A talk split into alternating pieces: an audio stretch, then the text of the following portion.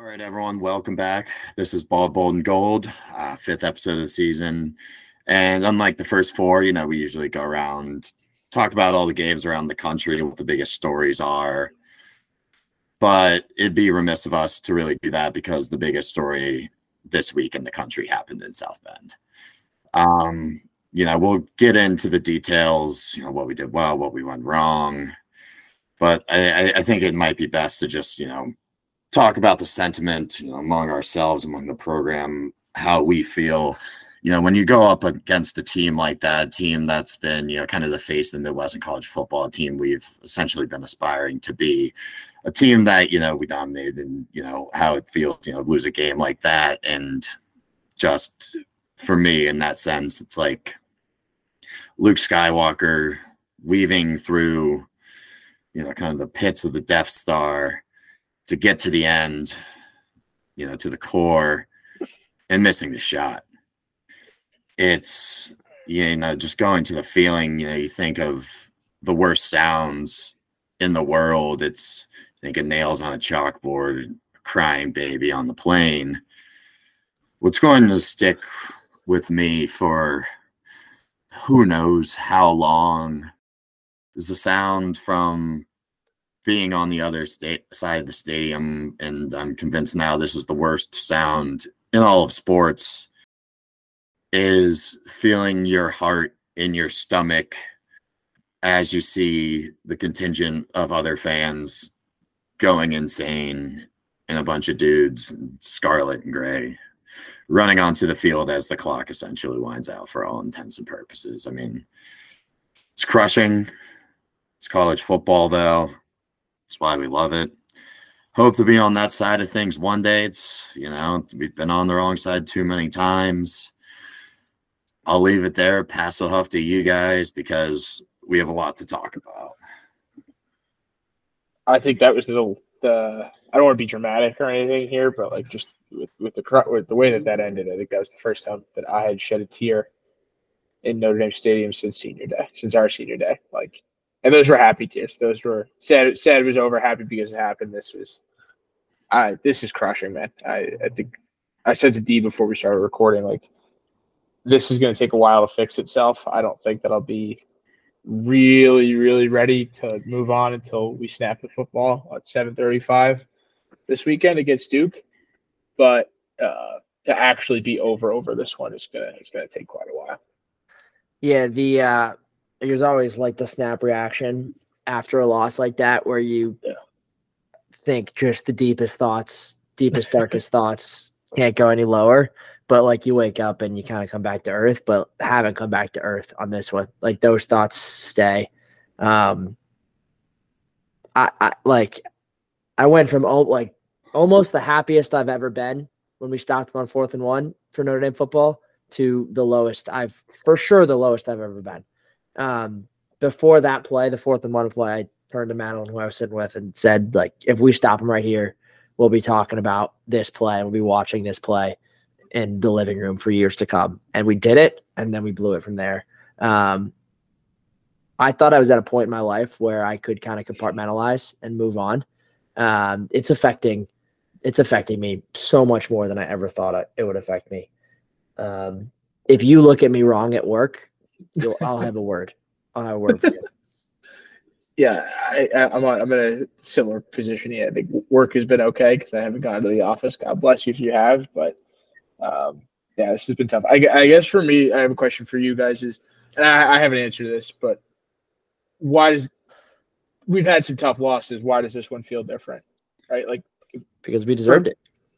Right. Yeah. And that's where I'm getting at. Like, this game – not only did we get the stop on 4th and 1, like it was like that. I was like, wow, we can win this, right? Like we're getting the ball back. We're up 4 with 4 minutes. Like we can win this. And then we pick up 2 first downs, and I'm saying we're gonna win this. We're down to 2.5 minutes left. Oh, 2:34, 2:35, 2:36. Ohio State fans left. The Ohio State fans around me left. They shook my head and they said, "We'll see you in playoff," and they left. Yep. It's like we pick up 2 first downs, and this game's on ice. Yep. It's do we do a lot of things? That's why it hurts. So many, you can point to so many things, which I'm sure we will. Sorry, D, but so many different points we won it, and then we didn't. Yeah, it's The highs of that game made the low so much worse. You know, you think you had them. It was multiple fourth down stops, guys standing on their head, Ben Morrison shutting down Marvin Harrison, the freshman receivers making plays, running the – we haven't – this, like, you know, you talk about, you know, Georgia, both of those losses were heartbreaking, but not near, like, one-score games came down in the final possessions. This wasn't even close to that. We looked like we belonged. Like, both those games, they were the better team than us, and it was pretty damn obvious, and we just hung in there long enough to make the score close. We were the better team, and then the second half, we dominated them. They had one big play, and they couldn't do anything until there was a minute 20 on the clock. I mean, there's a lot of reasons this hurts, but like, it's tough not to say that in that game and in this season that we wasted Sam Hartman. We didn't let him be Sam Hartman as much as we have in other games. And there's a chance that, you know, this derails the season a little bit. We'll see. We'll talk about it. That was one of the darker thoughts that I've been having, and haven't been able to get over yet. Yeah. You know, we learned a lot about, you know, what type of leadership we have, not only in that locker room, on the players, on the coaching staff. You know, they feel worse than we did. They put their hearts and bodies on the line. You know, they knew that they should have won the game, and, you know, it's on the coaches. You know, there's probably a player or two that, you know, falls on. There's multiple plays all throughout the game where a player or two could have gone our way, and then the script flips and it's over. You know, you can point to, you know, I was walking into my room to record this, there's at least 7 or 8, but, you know, that's football. Ohio State would love to probably have 7 or 8 plays back too. They probably wouldn't give the ball in a jet sweep on 4th and 1. Yeah. And, you know, then we're talking about, you know, if we execute at the end, we're talking about Ryan Day as the scapegoat, and he's truly on the hot seat. It's, you learn about, you know, being able to compartmentalize, 24-hour rule, and, you know, overcoming, as, you know, kind of Pete Sampson says, the human nature rule. But, you know, we'll get there, because there are, you know, as much as it pains me to say it, there's a lot that this team showed that's, you know, really good to build off of. Yeah, and like I said, it's the first time we've belonged. Yeah, I have a question for you guys, and I think it's going to get back to that point of like, hey, you know, it feels like we're blowing a year with the best quarterback we've had in a very, very long time, and, you know, they don't come around very often. But in your guys' estimation, like, I didn't have a huge problem with letting the running game dominate. I didn't at all. I actually didn't think that Hartman played like an unbelievable game. Like, I don't think he was the hot hand. I don't know if you guys feel different, but to me, there was the ball down the sideline that Tirico Flores that did not get the PI. We got a PI later with Merriweather on a similar play, but like, the fact of the matter is that ball to Rico was pretty underthrown by about 5 or 6 yards, and it should have been PI anyways. The guy grabbed him, like, whatever, but that was a bad PI. The screen pass, I hate the call. It was open. It was open though. The call. It was there. He also did the same thing earlier in the game on a short swing pass that Sawyer almost picked. Mm-hmm. Right. I think that's kid's name, Jackson. Was it the other defensive end? It's JT, and then like, I didn't. And there was other spots too where, like, balls, if Ohio State's in the right spot, probably get picked. I don't want to. This is not a bash Sam Hartman podcast. My question was just more like, you know, I don't. I think he's the better quarterback in that game, but I thought, honestly, McCord looked a little bit better. Yeah, McCord made some big plays when they needed him to. I hear what you're saying, Slev. I hear what you're saying. I think part of the run game works because you have to respect Sam Hartman. You know, it's a little bit of both. They complement each other, and that's why we've been successful. I hear what you're saying. I want to, like, ask them the question. So, Dono, you go in response to that. To Slevs. Look, I mean, you know, you look at Sam Hartman, like, I don't disagree with the game plan at all. Like, they complement each other, and he did make plays. I'm thinking of the throw over the middle for about 25 to Mitchell Evans, floated over linebacker's head. Great. Beautiful ball. Once again, no turnovers, which is critically important in a close game like this. Sure, there were some throws, but at the end of the day, no turnovers is no turnovers. Then there's, you know, not trying to gut it up the middle on a 4th and 1 and trusting Yeah. You know, the heart and soul of this program and the offensive line. There is, you know, it's, yeah, you know, no one wants to take a linebacker head on, but on the first drive, that fourth down where he went around the edge and leaves the ball in his back arm, and we're short because of that on what was, you know, who knows, with Schrader, surely to be a scoring drive. Can I say something? Can I say something inflammatory that might be inflammatory on that for that play specifically? Mm-hmm. I've seen Ian Book pick that up on the ground against USC. 20. Yep, exactly. 12. Against USC. I will take Sam Hartman 100 times out of 100, but not picking up that first down is inexcusable. And he was asked about it in the post-game press conference, and I know emotions are raw, and he gave a sarcastic answer. And I thought the sarcastic answer. What did he say? He was said something along the lines of like, basically just like chirped the reporter back of like, yeah, maybe you could tell me what I could have done differently. Yeah, and I was just like, I don't. That was the first time since December I was like, I didn't love that. That didn't feel great. All right. My question to you guys is kind of about the game plan. It's about some of the 4th and 1 calls. But there's two sides of the coin here where it's like the young receiver stepped up. Mitchell Evans played well. We've had so much success with Estime, throwing to Tyree, throwing to Jaden Thomas. And those three guys kind of in big moments, we didn't go to them. We tried to be a little too cute at some points, I thought. So yeah, we blanked. Yeah. I mean, like – go ahead, you go first.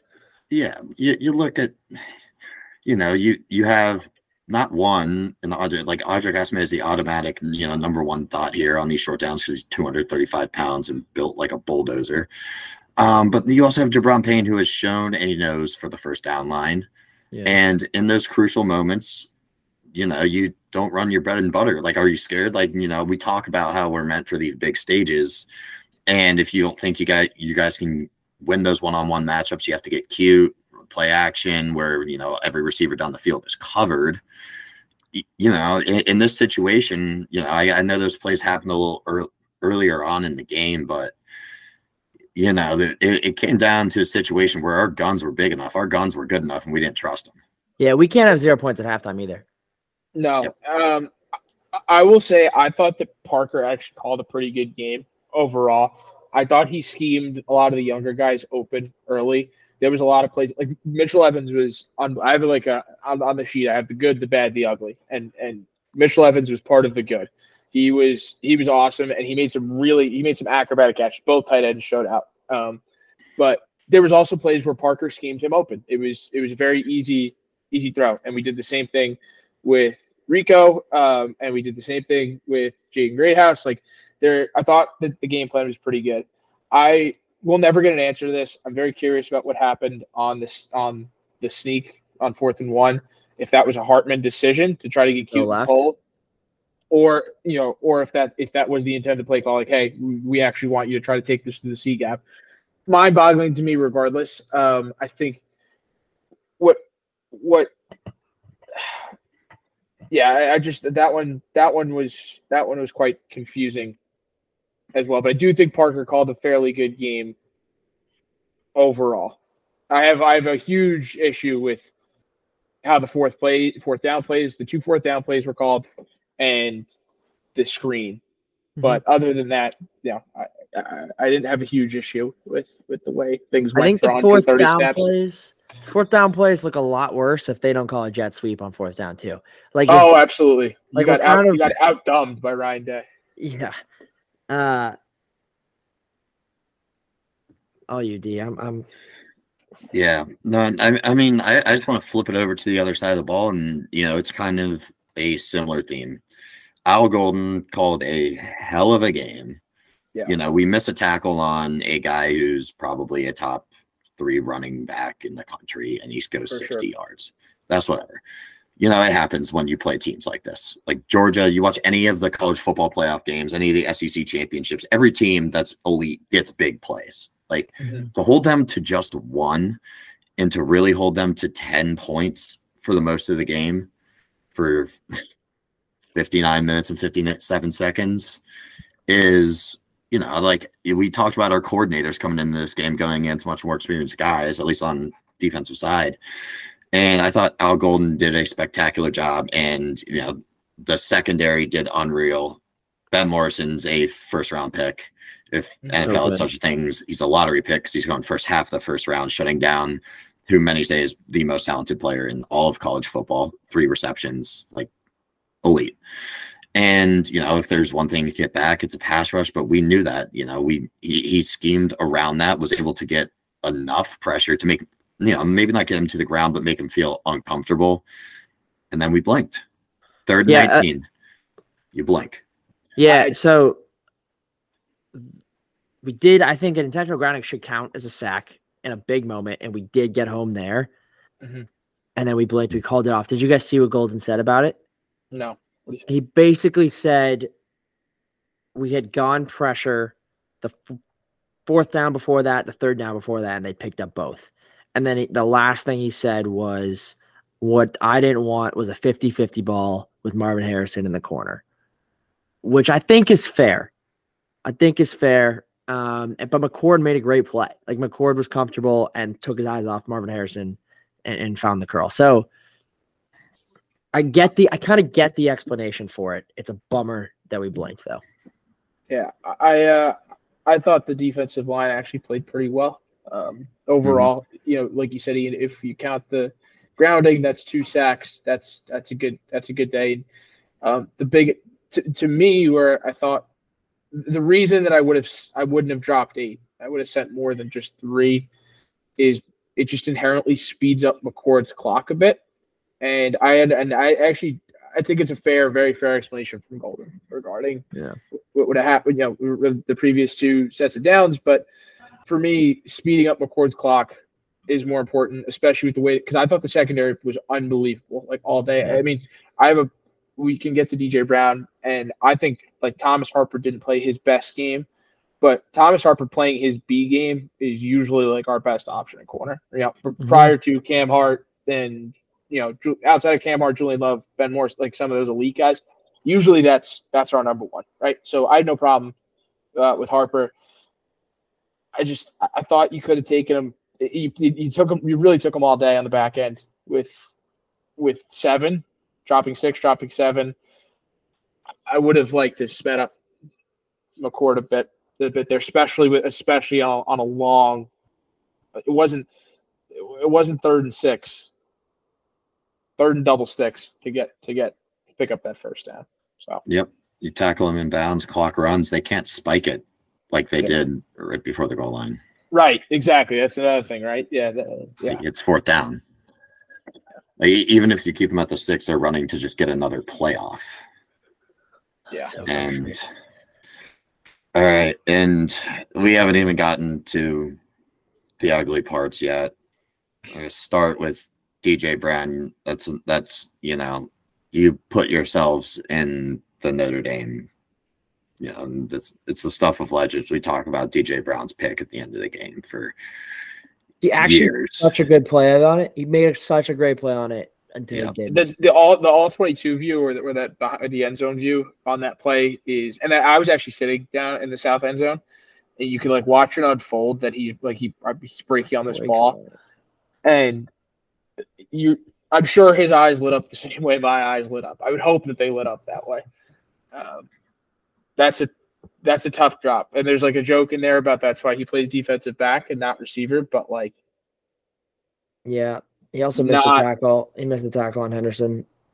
Yeah, not really excusable. When I really appreciate all his effort. I think he's put a ton of time into the program, but he's here a while. You need dudes.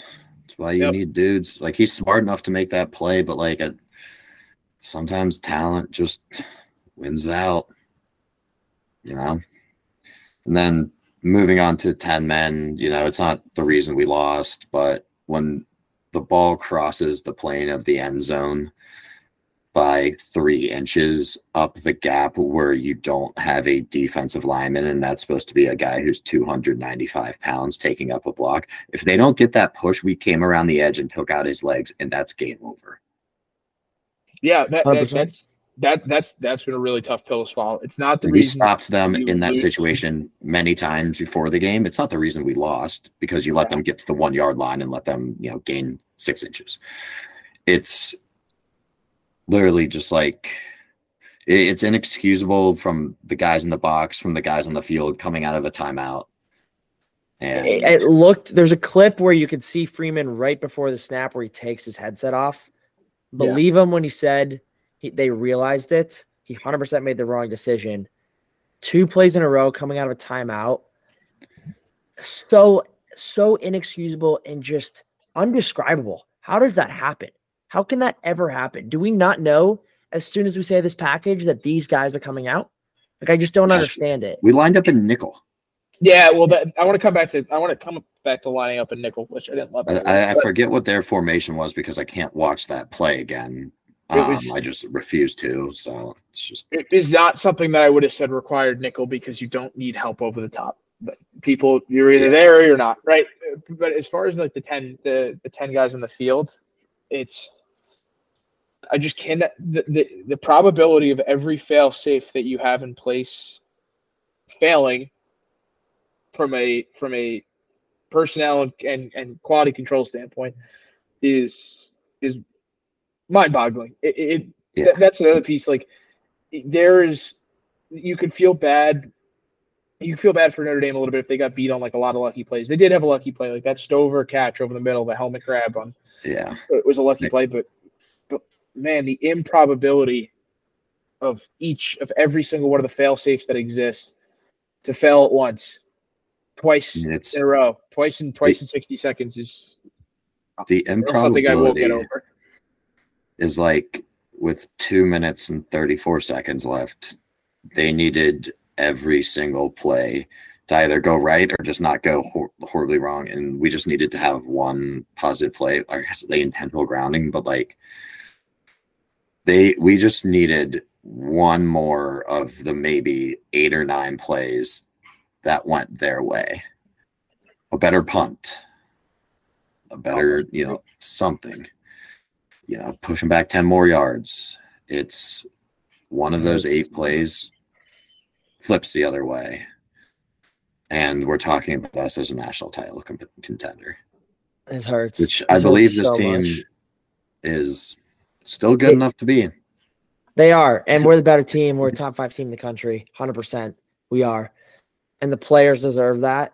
And I sent this to you guys a little bit, and I kind of haven't backed down on this, but like, if you're one of those guys that put everything you got on the line out there, which I believe we had 45 guys that did that, like, how do you look your coaches in the eyes? Like, you're just like, you guys let us down. Parker, like, the coaching is what lost us that game. Yeah. Like, I texted this to you guys. I don't mean to cut you off, Ian. I'm sorry. It was just that's all I got. I thought the kids were incredible. The athletes on the field were incredible. This feels like a situation, and I haven't been into that too many of these in my life. This feels like a situation where the adults in the room let the kids down a bit, right? There is, and also I want to come back to this about regarding Parker and the play calling. Just speaking of the adults failing the kids in the room, again, I thought he called a really good game, but there's a major irony in the fact that he was asked earlier in the week. He was asked on his Wednesday or Thursday presser about play calling and getting too cute. And he said something along the lines of like, the worst feeling you'll ever have is walking off the field thinking that if we had just stuck to base, we would have won. And it's incredible that he said that on Wednesday and Thursday. And for us, we moved away from base in some of the biggest plays of the game, whether it was the Hartman, the 2 backfields. No, I watched this is the player. So that's what I liked. The 2 back stuff worked. Yeah, the polling Coogan, and it wasn't even a give up. Like, Hartman was keeping that, wasn't he? No. So I've watched this play. Yeah, I've watched this play, and I've watched the play that the reason we ran it was because Love hit it for 11 yards. Earlier in the game, Love hit it for 11. I made a note. Love hit it for 11 yards. Towards the end of the first quarter, right? And it was a beautifully designed play. The problem, the thing that happened there was it ran to the left instead of the right. So Rocco had pulled around. Rocco was the original, or was the lead blocker, and he was able to kick out JT. This time we flipped it. Coogan was the guy to pull, and he was not fast enough. And JT kind of blew it up. The play works. I still believe the play works or gets forward momentum if Hartman hands the ball off. And this is another one where, well, I don't think we'll ever know the truth, but I think Hartman flinched. I think Hartman did not trust giving it to the freshman back in that spot. And he kept it because I think there was an avenue to hand it off, but he kept it. He thought JT was too deep, and he takes that sack or loss. And I'm not going to get on Hartman for that because it's a split second decision. But bottom line is, like, Coogan needs to get over there. He was moving slower than shit, and that negative play is what leads to a tough play. You feel like you need a chunk play, so you call that screen. Yeah, and so that screen, obviously, I have a. It would have worked with better execution in the past. I still have a huge problem with it, just on the principle that it left the timeout for Ohio State. But then there was also the plays earlier, the 2 fourth down plays, like we said earlier, the sneak, which again we'll never know. But if that sneak is not intended to run through the A gap, if that sneak was called to run through the C gap, jail time. And then I also didn't love the other, like the fourth down that Hartman did not pick up with his legs was a play action where they only sent the two tight ends out. Both were double covered, and Hartman had to take off. That was a play he had to improvise. Like, it's never really going to make sense to me when you have Estime in the backfield and Payne, and who's like you said earlier, like Payne knows exactly where the sticks are. It's pretty impressive, and he fights to get to the sticks every time. I like him a lot. I think he's a great third down back, a good change of pace back. But yeah, those three plays will haunt me for a while.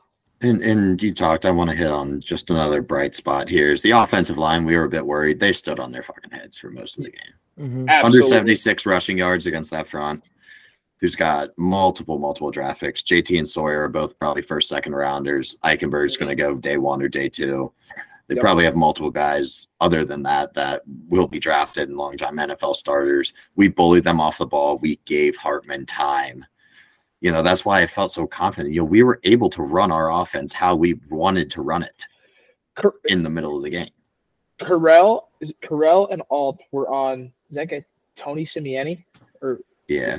He does that. He does a new show, like, during the week where he's interviewing Freeman every week, and then he brings on players, and he brings on a different guest, right? And it's on YouTube. It's, you know, it's kind of – if you're looking for more ND content, it's worth a watch. But anyways, they had Correll and Alt. And Correll and Alt both talked – on that show today, or I guess it was yesterday, saying that they felt like they were breaking Ohio State, right? Like the first half was tough, right? There was, it was more 2-3 yards, yard runs. By the time the second half rolled around, it was a lot of 5, 6, 7, 10, 11 yard plays. Like we had broken them in the front seven.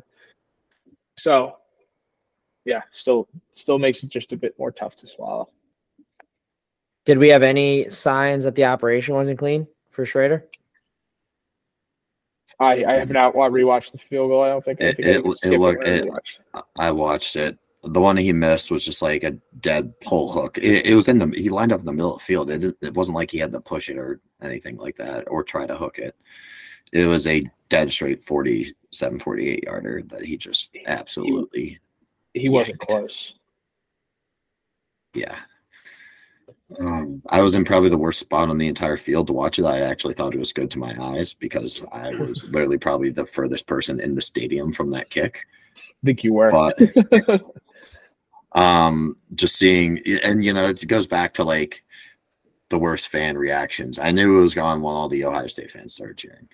Yeah, I was in that end zone. I was in the end zone for a lot of action down there. I tried to send you guys a screenshot yesterday, but Peacock wouldn't let me screenshot. Just gave a black picture, but he barely clipped the end of the net. The end of the netting. It's frustrating, man. And I'm you know, I was listening to Priester and O'Malley with Irish Illustrated and Sampson and Freeman and Matt Freeman. Or is it, no, I'm sorry. Matt Fortuna. And they were all saying, like, you got to cut the kid some slack because he hasn't been kicking field goals consistently with Notre Dame yet, right? Like, we're scoring on a lot of drives. And that's fine, but I don't really feel like cutting him any sort of slack. That's game five. If your operation needs slack by game five, it's not a good operation. Right. Yeah. What is it? It's like, obviously he's at practice and stuff, and the facility looks different, the practice facility looks different than the field, but like there wasn't wind on Saturday. No, it was really calm. It was like perfect football conditions, right? Man, he's 3 for 7 on the season, and I know he's kicked some long field goals, but for somebody who, like, it really makes me appreciate what Kyle Brinza and Justin Yoon were for a very long time. And Blake Ruppe. Yeah, they didn't have, 59-yard legs, but you could count on them from 47. You know, it's all right. I think, you know, that was cathartic for me. I'm still ready to listen if you guys have more to say. But I eventually do. We will have to, keep going. And I'll chime in again too, because I'm still hurt. We have to discuss the Freeman of it all. We talked about coaching a little bit, but Freeman comes down to him saying, no, we don't want to give them another chance to reset. So he didn't take a penalty. That ultimately meant a lot. Pretty clear that he didn't understand that they subbed as well afterwards and that we can go on without a penalty.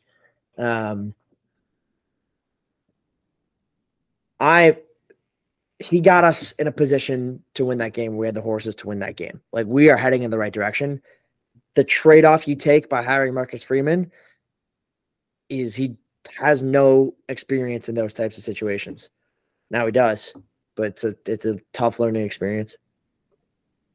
I know I'm gonna staunchly disagree with anybody who's like calling for his head. Yeah, and I know Ian, you and I were joking with Sean. Like, yeah, we're not joking at the moment. We're probably all very serious because we're walking out of the stadium. But like talking about the two, like not having enough guys in the field and whose responsibility it was, should be fired.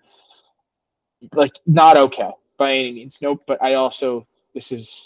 This is going to be part of like growing up with this staff, I think. And yes, this is extremely painful, and I hate the way this happened, and it's absolutely inexcusable. But like you said, like to you're still moving, still moving in the right direction. 10,000-foot view. If you look at where we were 15 games ago when we played these guys versus where we are now. And that's one of the programs who are at the level we aspire to be at, and we were above that level on Saturday.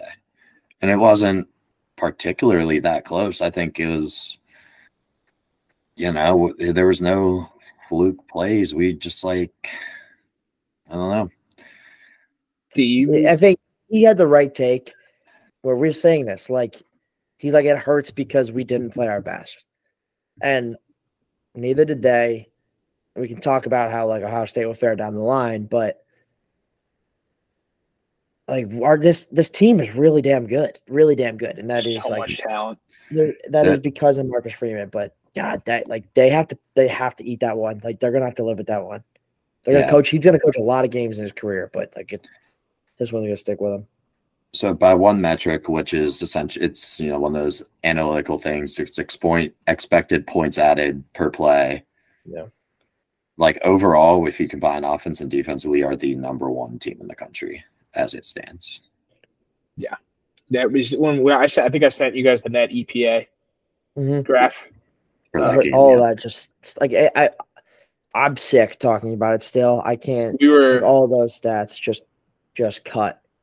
We were 13 percentage points better on net EPA than Ohio State was, which is not insignificant when you go from when it's 50-50, all of a sudden 63-37, right? Like that. It's not a nothing gap. I think the other one that I saw today, just because I'm behaving like a masochist this week, Estime's 11-yard run with 4:23 left. Notre Dame had a 91% chance of winning the football game. What, was it even higher? Wasn't Flores the next play? No, it was Flores then Estime. Still, Rico Flores looks really good. He does. Yeah. I want to end on a high note because I think this team, like the guys in this team, like deserve a high note for us, even if we I have one or two more on high notes. So Ian, why don't you go first? So, I think we have to have a conversation about the environment on Saturday. We were all there. Mm-hmm. What I will say about it is it was the best that Notre Dame Stadium can possibly get right now. Like the fans were so good, so incredible. I don't know if anybody sat down the whole game around me other than halftime. Everybody was fantastic. Our game presentation still lacks so much. Like people were getting hyped for the moment, despite what Notre Dame Stadium was trying to do to get them hyped up. They just have no idea. We talked. I was joking about this, but I wasn't really joking. To take us into the fourth quarter, we gave the mic to a damn toddler, to a 10-year-old that was like, "Here we go, Irish." Good kid, not ready for the moment.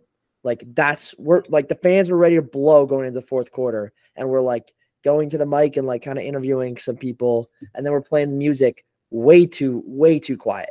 If you're at a football game, assumed risk. Bring earplugs. Pump that shit up. Yeah, I hope that kid's dad donated a lot of money to our NIL fund. Yeah, that's the only excuse for that. Ian, I agree completely. You know what? Also, like, I love being in the student section with our friends, and I'll always say our student sections are the best because I was with I think the people that I consider the best. Mm-hmm. That student section was fucking live on Saturday. Yeah, it was going. They were up and they were in there early. Like I don't know if I ever got in.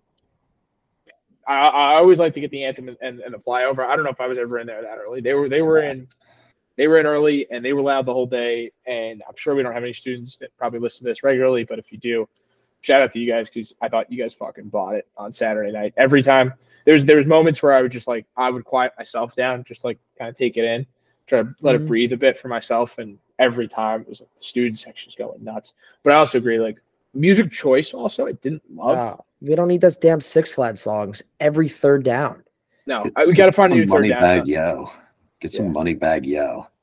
Just some stuff that'll fire the players up and the recruits. They're not listening to like that stuff. They're playing music for the dads and the kids there. That wasn't a dad and kid environment. That was just fucking dudes. Yeah, that was the biggest moment Notre Dame Stadium's had in such a long time, and the fans were so up for it. Everything else about the weekend, Notre Dame did an incredible job. They got all the media there.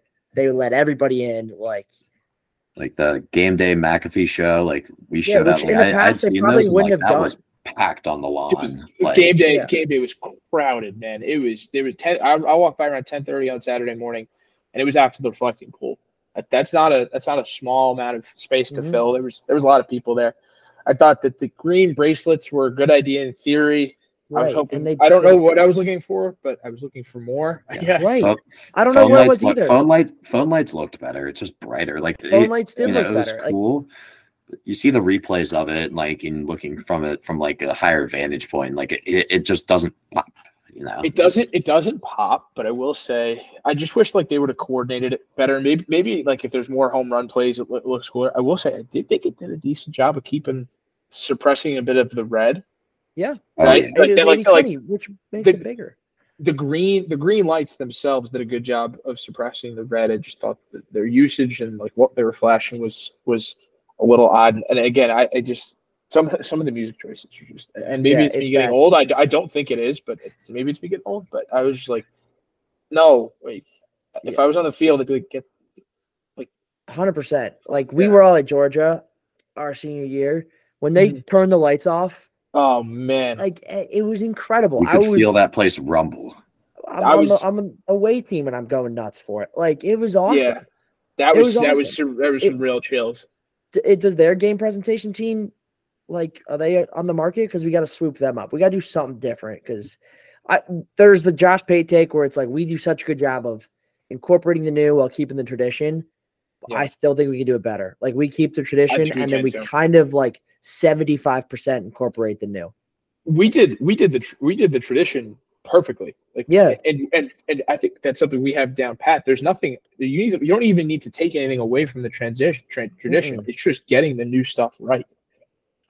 Yeah, that Georgia game, man, I was chilling. Micah Shrewsbury did a good job, I thought. Yeah, Shrewsbury was okay. It was good to see the 88 team out there. But I will say, why are we playing the Stanford? Why are we playing Manti Te'o Stanford before 4th and 1? A highlight package would have been really, really good there. Oh my God! Yeah, or to start the fourth quarter, like that. Man, my other negative before we finish off with some positives. Well, that should get called out. I said this to you guys, and I don't know what my reaction is. I guess it's just D. Maybe I'm looking for your help here as former defender, but Leaf played a lot of snaps, man. He played 61 snaps and had no tackles. It's a whole lot of getting caught up in the wash, you know, maybe being in the right spot or like opening up a hole. But at some point when you're that fast, that athletic, you know, sometimes that's the scheme, but it's not like you look at, you know, you're not trying this. Like the way I would do it as a defensive coordinator, which, you know, I'm not. Al Golden has forgotten way more about football than I know, is J.D. Bertrand is the bigger, more heady guy, knows where to go. Like, have him, you know, come, you know, almost not like take up blockers, fill up holes, and maybe get off one, and let the athletes run around and make plays. But we either were using him wrong. You know, I'd like to see him as a down lineman more in passing situations. Mm-hmm. But they're like, if you look at the comparison for him versus Jack Kaiser this year, it's not even close. Jack Kaiser has the nose for the football. He's making fourth down stops. Dude has 2 pick sixes in his career. Like, dude knows how to play football and is at, like, if not more athletic than Lou Fowl, like is around. You know, is he as explosive as Sutton? Probably not, but I think that level of production is saddening. Yeah, I didn't. That was really, that bothered me when I heard that. I was like, Kaiser just. And maybe his efficiency goes down with playing more snaps, right? There's probably always going to be a give and a take, but like the snaps that Kaiser gets, I feel like he often makes the most of, and I don't really find him to be terribly out of position or, you know, missing tackles and stuff like that. I think he's got a really good nose for the ball. I think him and JD, the good thing about JD is you'll never take him off the field because he's another person that at this point is like having another coach out there for the most part, right? Like, he's got to stay, but I hope the plan would be to get Kaiser some more looks because, to me, that can't happen, man. He's supposed to be the stud of the. He's supposed to be the stud of the defense, Leofau, really. Like, he's supposed to be the stud of your linebacker crew, and he didn't find the sheet. Not only did he not find the sheet for a tackle, it wasn't like there was a pass. Like, I'm looking for the pass breakups. Nothing there either. No, Stover's first reception, he just got shrugged off like he was, you know, a little kid trying to tackle one of those mascots. Yeah. A turnover would have been nice. Okay. Anybody have anything else negative before we jump to the positives and we put this one to bed? I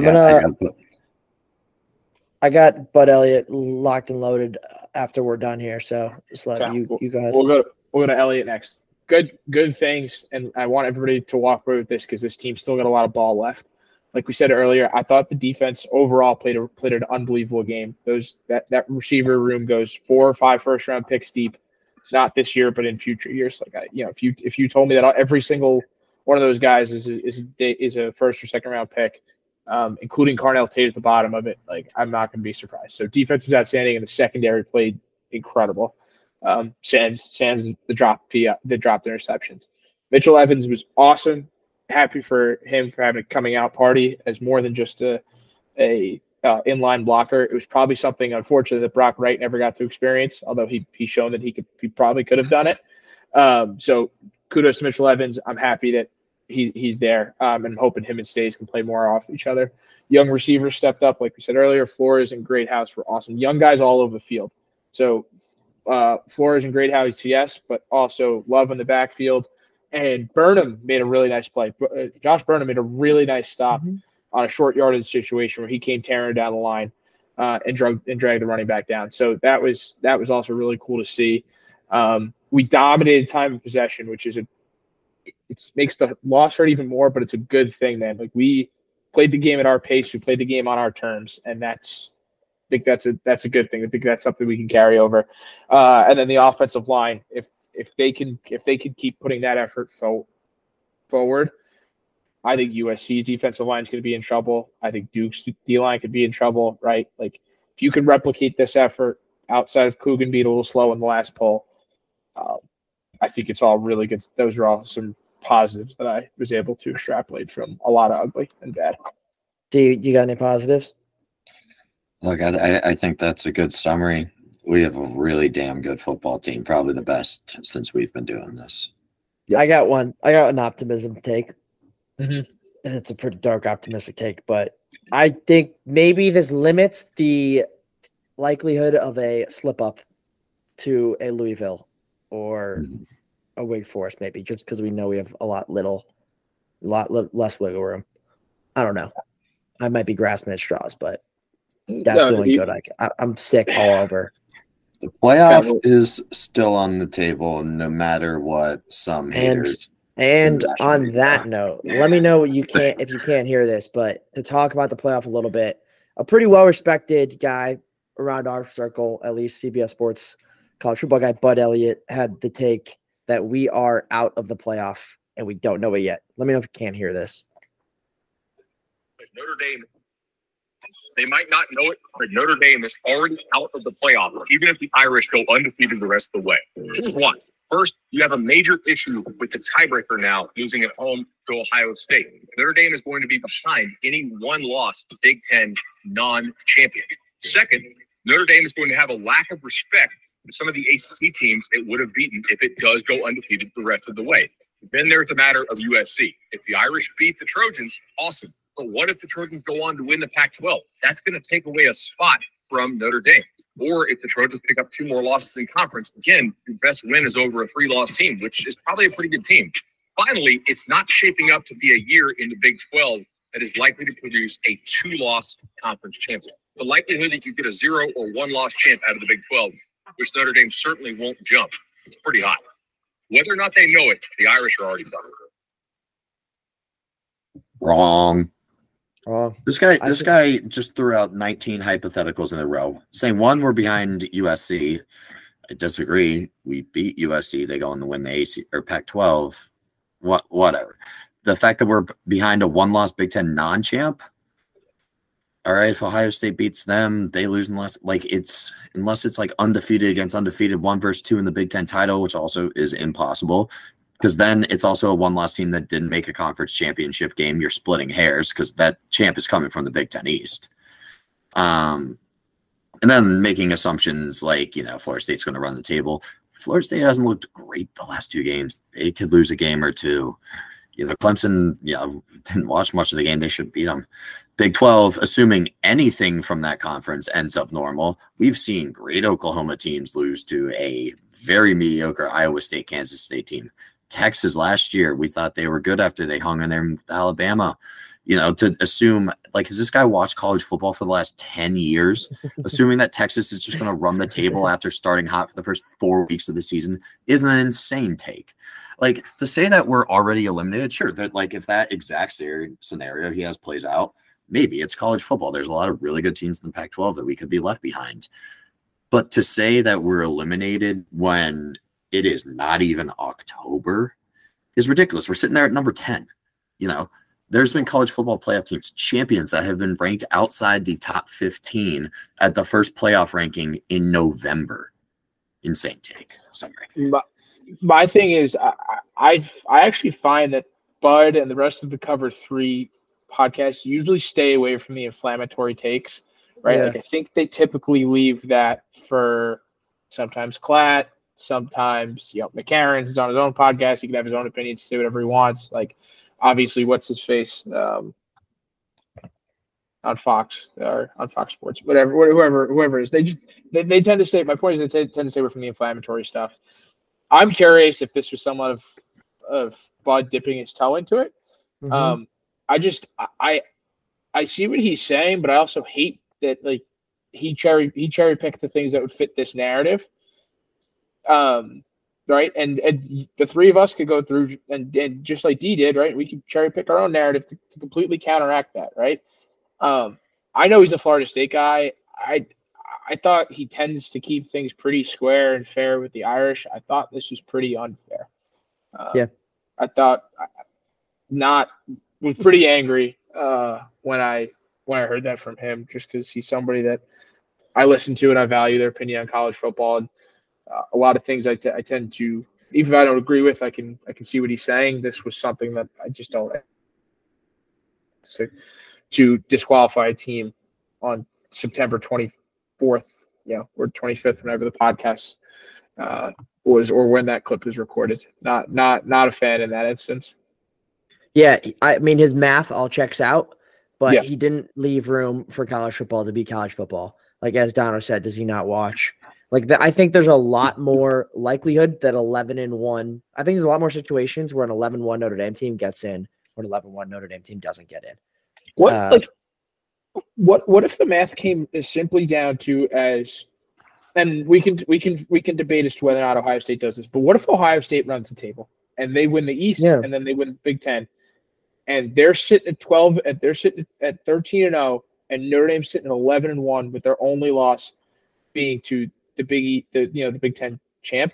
To say you're eliminated in that scenario right now, here on September 26th, is insane. Now things could break a different way. Georgia stays undefeated, right? Texas stays undefeated. Yeah. Ohio State would be three undefeated teams, and then you'd have to. If it's Oregon who stays undefeated, Washington, like that happens, right? That's you need Ohio State to beat Michigan. Yep. Because an 11-1 Michigan team with the schedule they've played, or 12-1, whatever they'll be, schedule they played, no shot. No shot. I just don't. We're not as dead in the water as that made it seem. I thought that was. Look, we got a top 15 game this week. Louisville will be ranked. Clemson, I think they showed, honestly, probably helped them. Like, they'll get back. I did have eyes on that game. They blew it. Clemson shot themselves in the foot. They blew it. And shout out to my pops for being aware of this at the tailgate while we were watching it. But their kicker wasn't on the team until last Monday. They had a top recruit in the country who blamed his unit for when he missed a couple kicks as a couple got blocked. Dabo's trying to prove a point, calls in a guy who had a job on Wall Street, came in and tried to kick a couple field goals, blew it for them. And then also in overtime, they blew it as well. So another just FU to Clemson as a parting shot from me. Yeah. We have to take care of business this week. And maybe this is something we can discuss next week. I think this team, this Duke team is good. And Florida State still gets Duke, right? And Florida State, I think do they get North Carolina too? I'm trying to figure out now, but they get Duke in a few weeks too, man. They've looked to me, Florida State has looked fallible. Yeah, they got Duke, they got Miami, and they're at Florida. We're also Notre Dame. If we're 11-1, the playoff is legit just an ESPN product, and they're gonna see us sitting there. Put us in the damn playoffs. So it's not worth our time to worry about it. That's 100% right. And on that point, we peaked to 22.5 million viewers this week on NBC, which is on par with the NBA Finals and the World Series, and almost six times that of the NHL Stanley Cup. Like, if you don't tell me that ESPN would not need a new pair of trousers if they could get Ohio State Notre Dame in a rematch on New Year's Eve, you'd be out of your mind. And look, and another way this differs from 2017, another year we picked up an early season loss, and by November we're back sitting in playoff position, is that any rational college football analyst who watched that game and is comparing us to Ohio State says that team that's above Notre Dame, Notre Dame, really should have been on. It wasn't like Georgia where it was shaky, we ran for 20 yards, it wasn't clear like that there was a better team out there. It's like, no, if we continue to take care of business, we will have to start shellacking teams and make the nation take notice, I think, because there might be a little Notre Dame fatigue from, you know, some of the bozos out there, not mentioning names like a guy on the Cover 3 podcast. But if we start shellacking teams taking notice, it's going to come down to the guys in the locker room to put this one behind us. Can't let Ohio State beat us twice. And if we start, you know, taking care of business, beating teams like we should, like we're 5.5 point favorites against Duke. We're a lot more than 5.5 points more talented than them. Now, I know Elko's a really good coach. They have a really good quarterback. But you look at, you know, the line, the defensive line we just faced, the secondary, the receiving group. It's not the same level of test, in my opinion. If this game was played not the week after Ohio State, I would feel a lot differently. But, yeah. This is another one where, like, I mean, not another one, but like I said about the time possession thing, right? We dominated by 10 minutes. We control time possession this game. Like, I know we can. Like, and knock on wood, hopefully we will, right? Like, we have more talent than they do. They listen. I was over the moon, honestly, that Duke beat Clemson week one. I thought it was so fun to watch. I like Mike Elko, but like, Clemson shot themselves in the foot, right? Yeah. They fumbled inside in the red zone twice, right? Like 28-7 is the final there. That game could be a lot different. So, yes, I think you got to put some respect on this Duke team's name and their fun story. And after us, I hope they keep winning, right? Like, that'd be really cool for us. You know, we win this week and then Duke, you know, runs the table of the ACC. That'd be awesome. But we are better. We have more skill. And we're a better team than they are. Yeah, not much to add other than they are good enough to take advantage if you don't play your best. I'd be shocked if we don't play our best. I agree. I think we had enough senior leadership or older guys on this team where you know what it takes to bounce back. Yep. On Duke real quick, on more so on the game this weekend. Freeman mentioned at his press conference regarding injuries that Colsey's having his knee scoped, which to me indicates a little bit of a longer stay off the field for him. And Jaden Thomas has a hamstring, and he's questionable. Don't really love either of their chances right now on Tuesday night to go. So I would expect Braylon James is probably the next scholarship guy I'd expect them to take. Mm-hmm. I would love it if they bought Jordan Fiazon, the walk-on. Yeah. I think he could be a nice spark plug, and – I think you'll see him contributing on special teams sooner rather than later, probably try to save a red shirt for him. But, just something of note. Like, you're going to see a lot of great house in Flores, which is not necessarily a bad thing. Yeah, I think they can ball, but just – They're not freshmen anymore. Yeah. Not after last week. They can't have freshman mistakes. Like, they are the guys. It's them. Yeah, there is different – it's different, though, than, you know, being the third banana – and like lining up with the nickel and getting open. Like it's, and then other than being the guys on the outside and making it happen. So intrigued to that. It'd be big if Jaden Thomas could go. It'd be really big. Jaden Thomas could be going would be huge. It also means that look for a heavier reliance on stays as a receiver. Two-back sets. It's a lot of two-back sets, which worked well for us last week, right? It's a lot of beef coming out of the backfield with some of the size of some of our guys, is, you know, as effectively having two guys who can both be fullback and both be running back. But yeah, just worth noting that if JT's out, Colsey's probably not, almost definitely not going to go. Expect more stays. Expect a healthy dose of Mitchell Evans, and then I'd expect one of those either Braylon James or Jordan Fiazon to Durham. Yep. All right. United, but like once again, you know, this will be a test. It's probably the best quarterback we faced all year, honestly. But in a sense, you know, he brings nothing really to the table we haven't faced. Like, you know, he's just kind of solid all around, can move the sticks with his legs a bit. Like, actually, kind of in a way, reminds me of Daniel Jones in the way that he can, you know, scramble and move the sticks. But, you know, we faced plenty of rushing quarterbacks. He's not the best rusher of them, per se. He's definitely the best passer of the rushers. But, you know, with the way our defense played last week, like, you know, I think we can afford to bring a little more pressure. Like, I'm not terrified of their third receiver the way I was with Ohio State. No. And interesting stat here, I was just taking a look. It's like Riley Leonard, I think Riley Leonard's really good, and I think he's got a shot like in the league. I think he, you know, he'd make a real solid backup, or maybe, you know, maybe he could evolve into like that old pro style quarterback that we've seen in the past. But this year, Duke has scored 17 touchdowns. 2 of them have been throwing touchdowns. 15 of them have been on the ground. Now Riley Leonard has 4 of them on the ground, but it's not, you know, it's not the typical college football offense. He's not necessarily that gunslinging, touchdown throwing quarterback.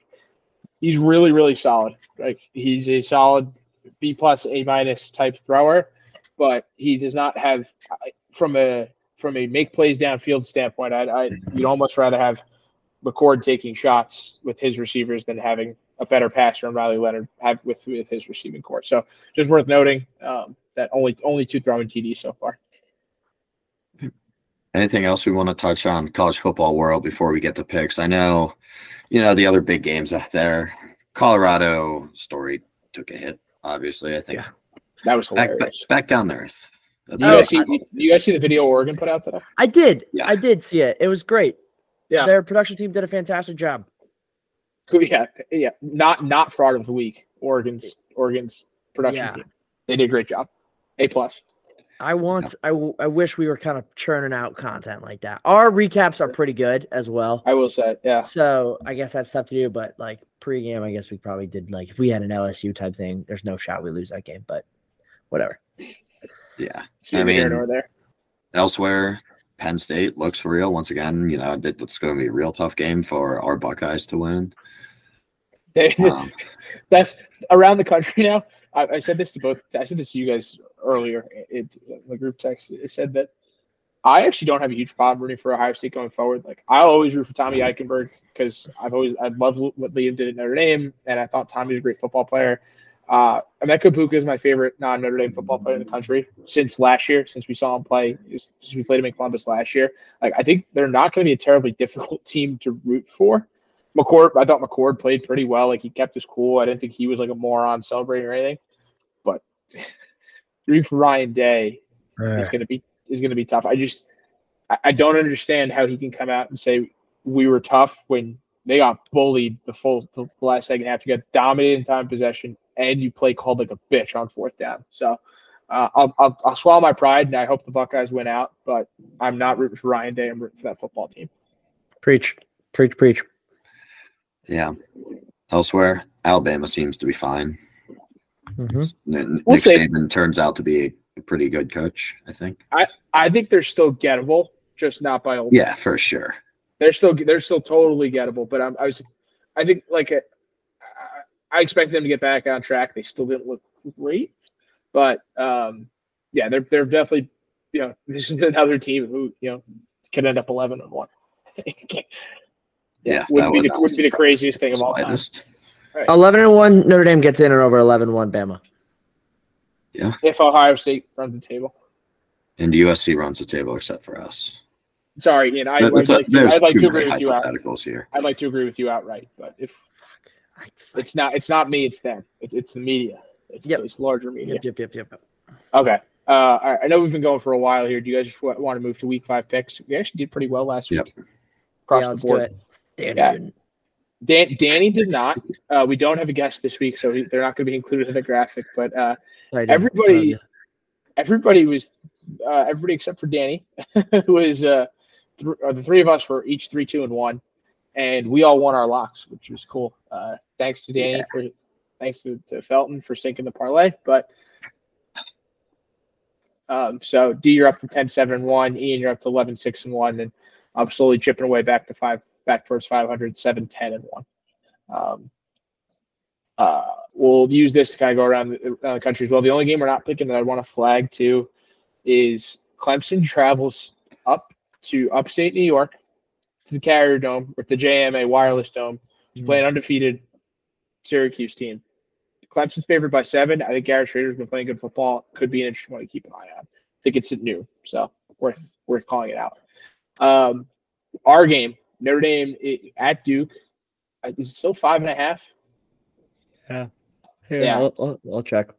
Let me double check now. But DraftKings has that 5.5. Yeah, 5.5 over under 52 will be 8. We're forgot to mention we have game day again this week. we may end up game day 3 times, but we have game day again this week from Durham. So 7:30 kick on ABC, 7:30 Eastern. What do you guys got? I got a bounce back game. I think we start slow. I think they score first. I think Hartman has his first interception of the year, but ultimately I think we start overwhelming them. I think we won 28-14. We don't score a ton of points because of the mistakes, slow start.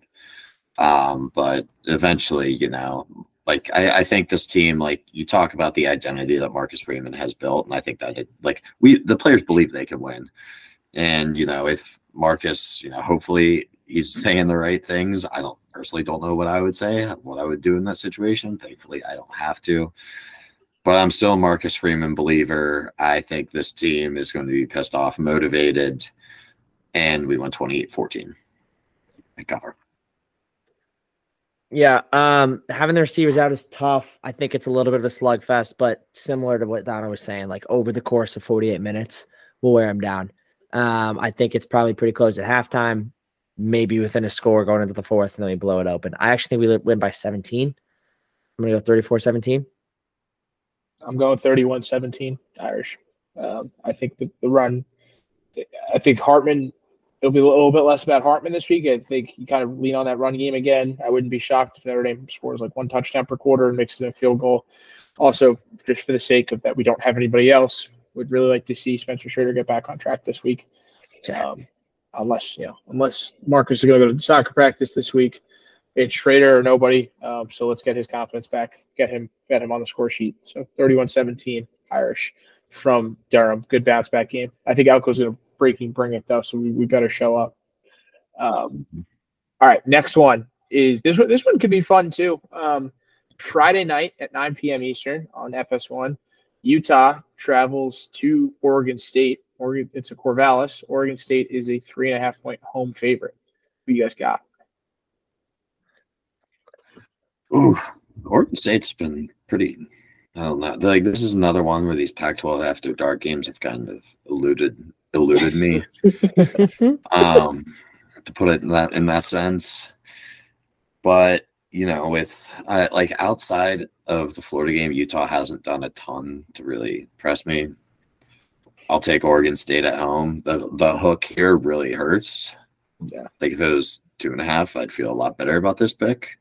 But I'll go with the Beavs and our boy DJ.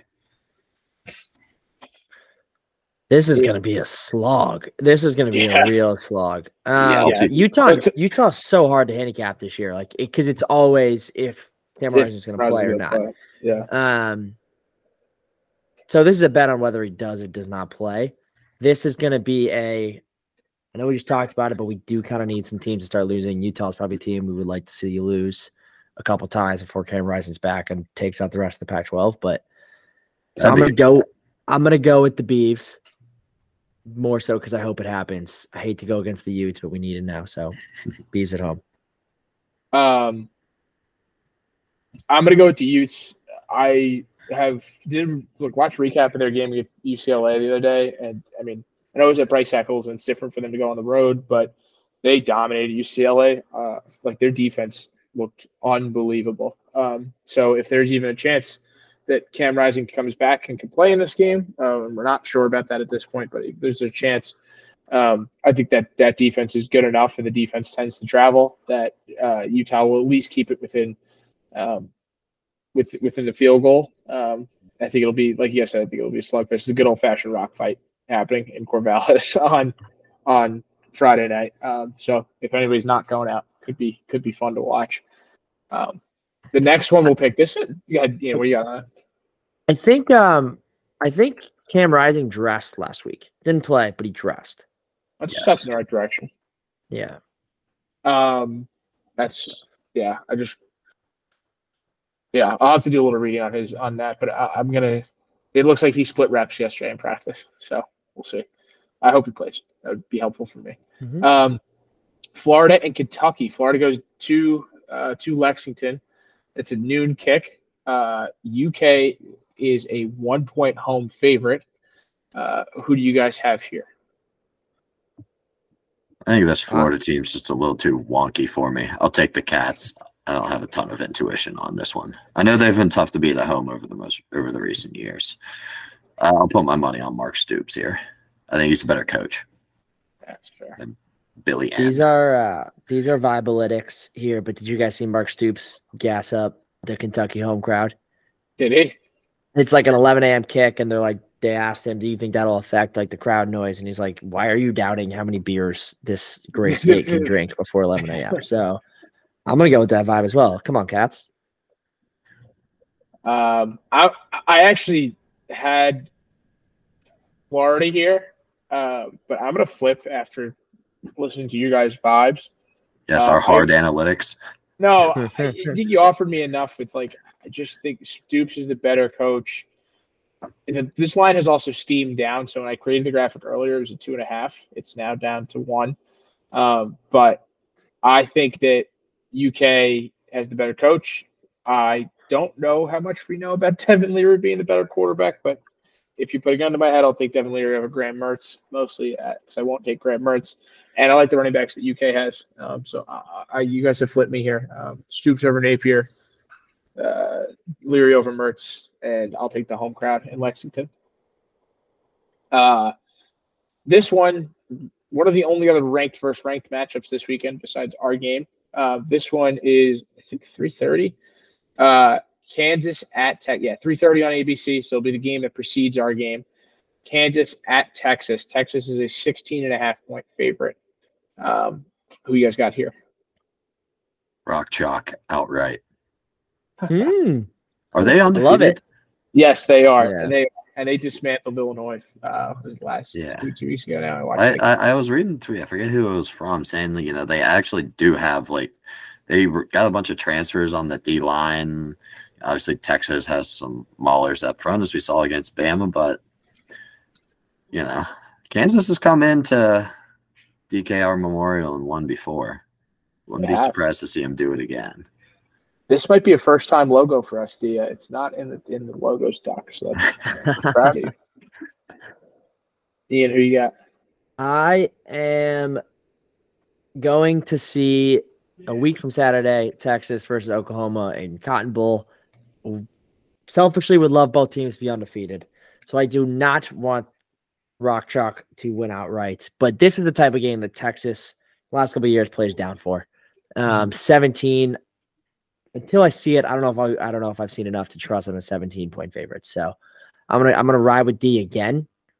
We locked up. Go with the Jayhawks. I know. Let me go first next time. So let me see what it looks like. I'm not it. You guys are all locked up. I don't know if I'd want to pick the next game first, but for me, I'll take Texas. I actually really like Kansas a lot. I think this game being a DKR means something. For Kansas, they have the preseason player, Big 12 player of the year, and their quarterback's Jalen Daniels. Jalen, because Jalen Daniels plays for LSU, but Jalen Daniels is good, and they always bring the juice. I think Lance Leipold's a great coach. I'm excited to see where he is after Kansas. I hope he stays for a little bit, and he should be selective about where he goes to. But I think that Texas is really, really good. I think they're extremely physical up front. And again, this being DKR with a 2:30 local kick, I think this place will have some juice rolling for the Big 10 for the Big 12 game. And Ian, I know you mentioned like they tend to play down, or D maybe you mentioned they tend to play down. They blew Baylor out of the water last week. Mm-hmm. Like they put a hurting on Baylor, so I'm kind of hoping that means they've shaken off this whole play down to opponent thing. All right, last one here: LSU at Ole Miss. This game's a 6 p.m. start on ESPN. Ole Miss is 2.5-point home dogs. LSU's favored by 2.5. Who you guys got here? Let me go first, D. Yep. So you can copy me. This is a tough one. I hate this game. If there's anybody that can expose LSU's corners, it's Lane Kiffin and Jackson Dart, but I don't know if he's going to have enough time. That LSU D line is pretty mean. I kind of think they're on the right track. And I'm gonna go with them to keep it rolling. I'm gonna go with LSU. I want to do it. I think the Grove will be rocking though. I'll get on the Lane train. I think, like you said, he has a good game plan. Jackson Dart, those receivers, Quinshon Judkins. You know, they commit to the pass too much, open up some lanes for him. This is going to be a weird game. Something weird's going to happen. But I'll take the Rebels. All right. I'm on the Tigers. I just think, while none of the quarterbacks are good, I think Jalen Daniels might be a little bit better here. I think it's just going to be more of an LSU defense, more so than anything else, though, I think. Would like to see Harold Perkins be used the way he's supposed to be this game. Maybe it'll finally click for those guys, but I don't know, man. This one stinks bad. 2.5 is a tough number. Oxford's a tough place to play. But when I gut checked this morning, I just said LSU, and I don't really know why. So it'll be LSU for me. What's up with Ole Miss always playing in these weird, non-normal game slots? They did against it's a great question, didn't they? Or I feel like they always have these weird 6 o'clock or 5:30 kicks. It's always Ole Miss somehow. It's not like other SEC teams. Yeah, different. All right, anybody got a lock? I have mine, but if anybody else has a lock, lead us off. All right, I'm going to Provo on Friday night. Oh. I might be on the other side. Oh, really? We'll see. I think is that game's Friday night, right, D? 10:15. Classic. Yeah. When you think of the Big 12, you think of this. Yeah, I'm gonna go to Provo, and I'm gonna take. I'm gonna take BYU as a home dog, a 2-point home dog here. I think they probably win the game outright against Cincinnati. Are they 2-point home dogs? That's what I'm looking at right now on ESPN. That line moved. That line moved dramatically. I'm going to take 2 because I've been going off ESPN all season. But actually, I want to say that BYU is favored. This might blow back in my face if there's something wrong with the quarterback. But I'll take BYU. This goes back to the same thing why I picked them against Arkansas a few weeks ago. I just think they're really physical on the lines of scrimmage, and I think Provo is a really tough place to play in these night games. Almost weirdly more difficult to play on Thursdays and Fridays than maybe on Saturdays. It's a funky travel schedule. Cincinnati going 2 time zones over. I'll take BYU. Yeah, I gotta find another one now. So you got okay. Were you gonna be on BYU, D? Yes. Okay, I'm sorry. Yeah, I've been looking. I can suggest one to you, D, that I was also eyeballing. I think I got mine. Dude, I legit was gonna pick my least favorite teams. I think Michigan is winless against the spread. And they are. I think it's tough to do that. I think now is the week that they break it. Nebraska is a sorry program. And at a certain point, Jim Harbaugh's got to rev up these engines. And I think now is the week he picks to do it. I'm taking Michigan on the road to cover 17.5. Do you see the total's 38.5? So wait, what's the implied? Go ahead. Ian, you said you have 17.5. I have 17 for you. Oh, I'll take that all day. Okay. I think that means getting to 28 for Michigan. No, 20. Honestly, 24 might cover it for you. So I think they do that pretty easily. I can't believe you're doing it, but it's probably a good idea. Also looked to see if USC could just double down on Deion. I thought about that one as well. Yeah. Let me check. Ooh, that would be a fun one. I almost want to do it. I was looking at that USC Colorado game. The problem is that's the 10 a.m. kick. I think they both start a little slow. Over-under on that one's 73.5 for those interested. For my pick, I want to give a shout-out to our guy Bones. Great tailgate. I thought about this one, too. He threw a hell of a tailgate. Yep, this weekend with the Skyline Chilios and Peckwell. First time I had it in 5 months. It hit the spot. We were rolling. That was going to be my tummy. And, just to honor him once again. I think any team that loses to Colorado at home is probably not very good. So I'm going to take the Mountaineers. I believe it's on the road. It is. They're 12-point road dogs. This one was tasty. I thought about it as well. Yeah, 12-point road dogs. Think TCU is, you know, fading back. They're having a Michigan State post their playoff appearance type run here. Fading back, reversion to the mean. I'll take the Mountaineers. This is the Mountaineers podcast. This is the Nearest podcast. We are a Bones Mike Felton podcast as well. Shout out to Bones for throwing a hell of a tailgate this week. Crushed it. Ian and D, the only other one I say was just for the sake of us really needing it. I almost took Clemson -7. Like, we kind of need them to go up into the dome. And we need something from them. You know what could be disgusting again? Is taking Iowa. I think they're 13.5-point favorites at home against Michigan State. Yeah. That could be gross, but one that game, our listeners might look at. That game could finish 7-3, though. And Iowa could dominate the game. Yep. So I'm exhausted, fellas. I'm exhausted. I'm proud of us for getting through this. This was a tough one. I hope we never have to do something like this again. I feel better now than I did an hour and a half ago. We needed to get this out, fellas. We did. Yeah. We need to get this off our chest. It was an incredible weekend until, what is it, 11:14 p.m.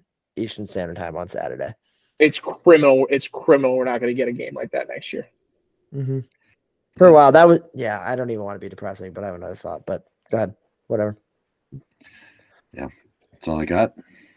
All right, guys. That's a pod. Proud of us.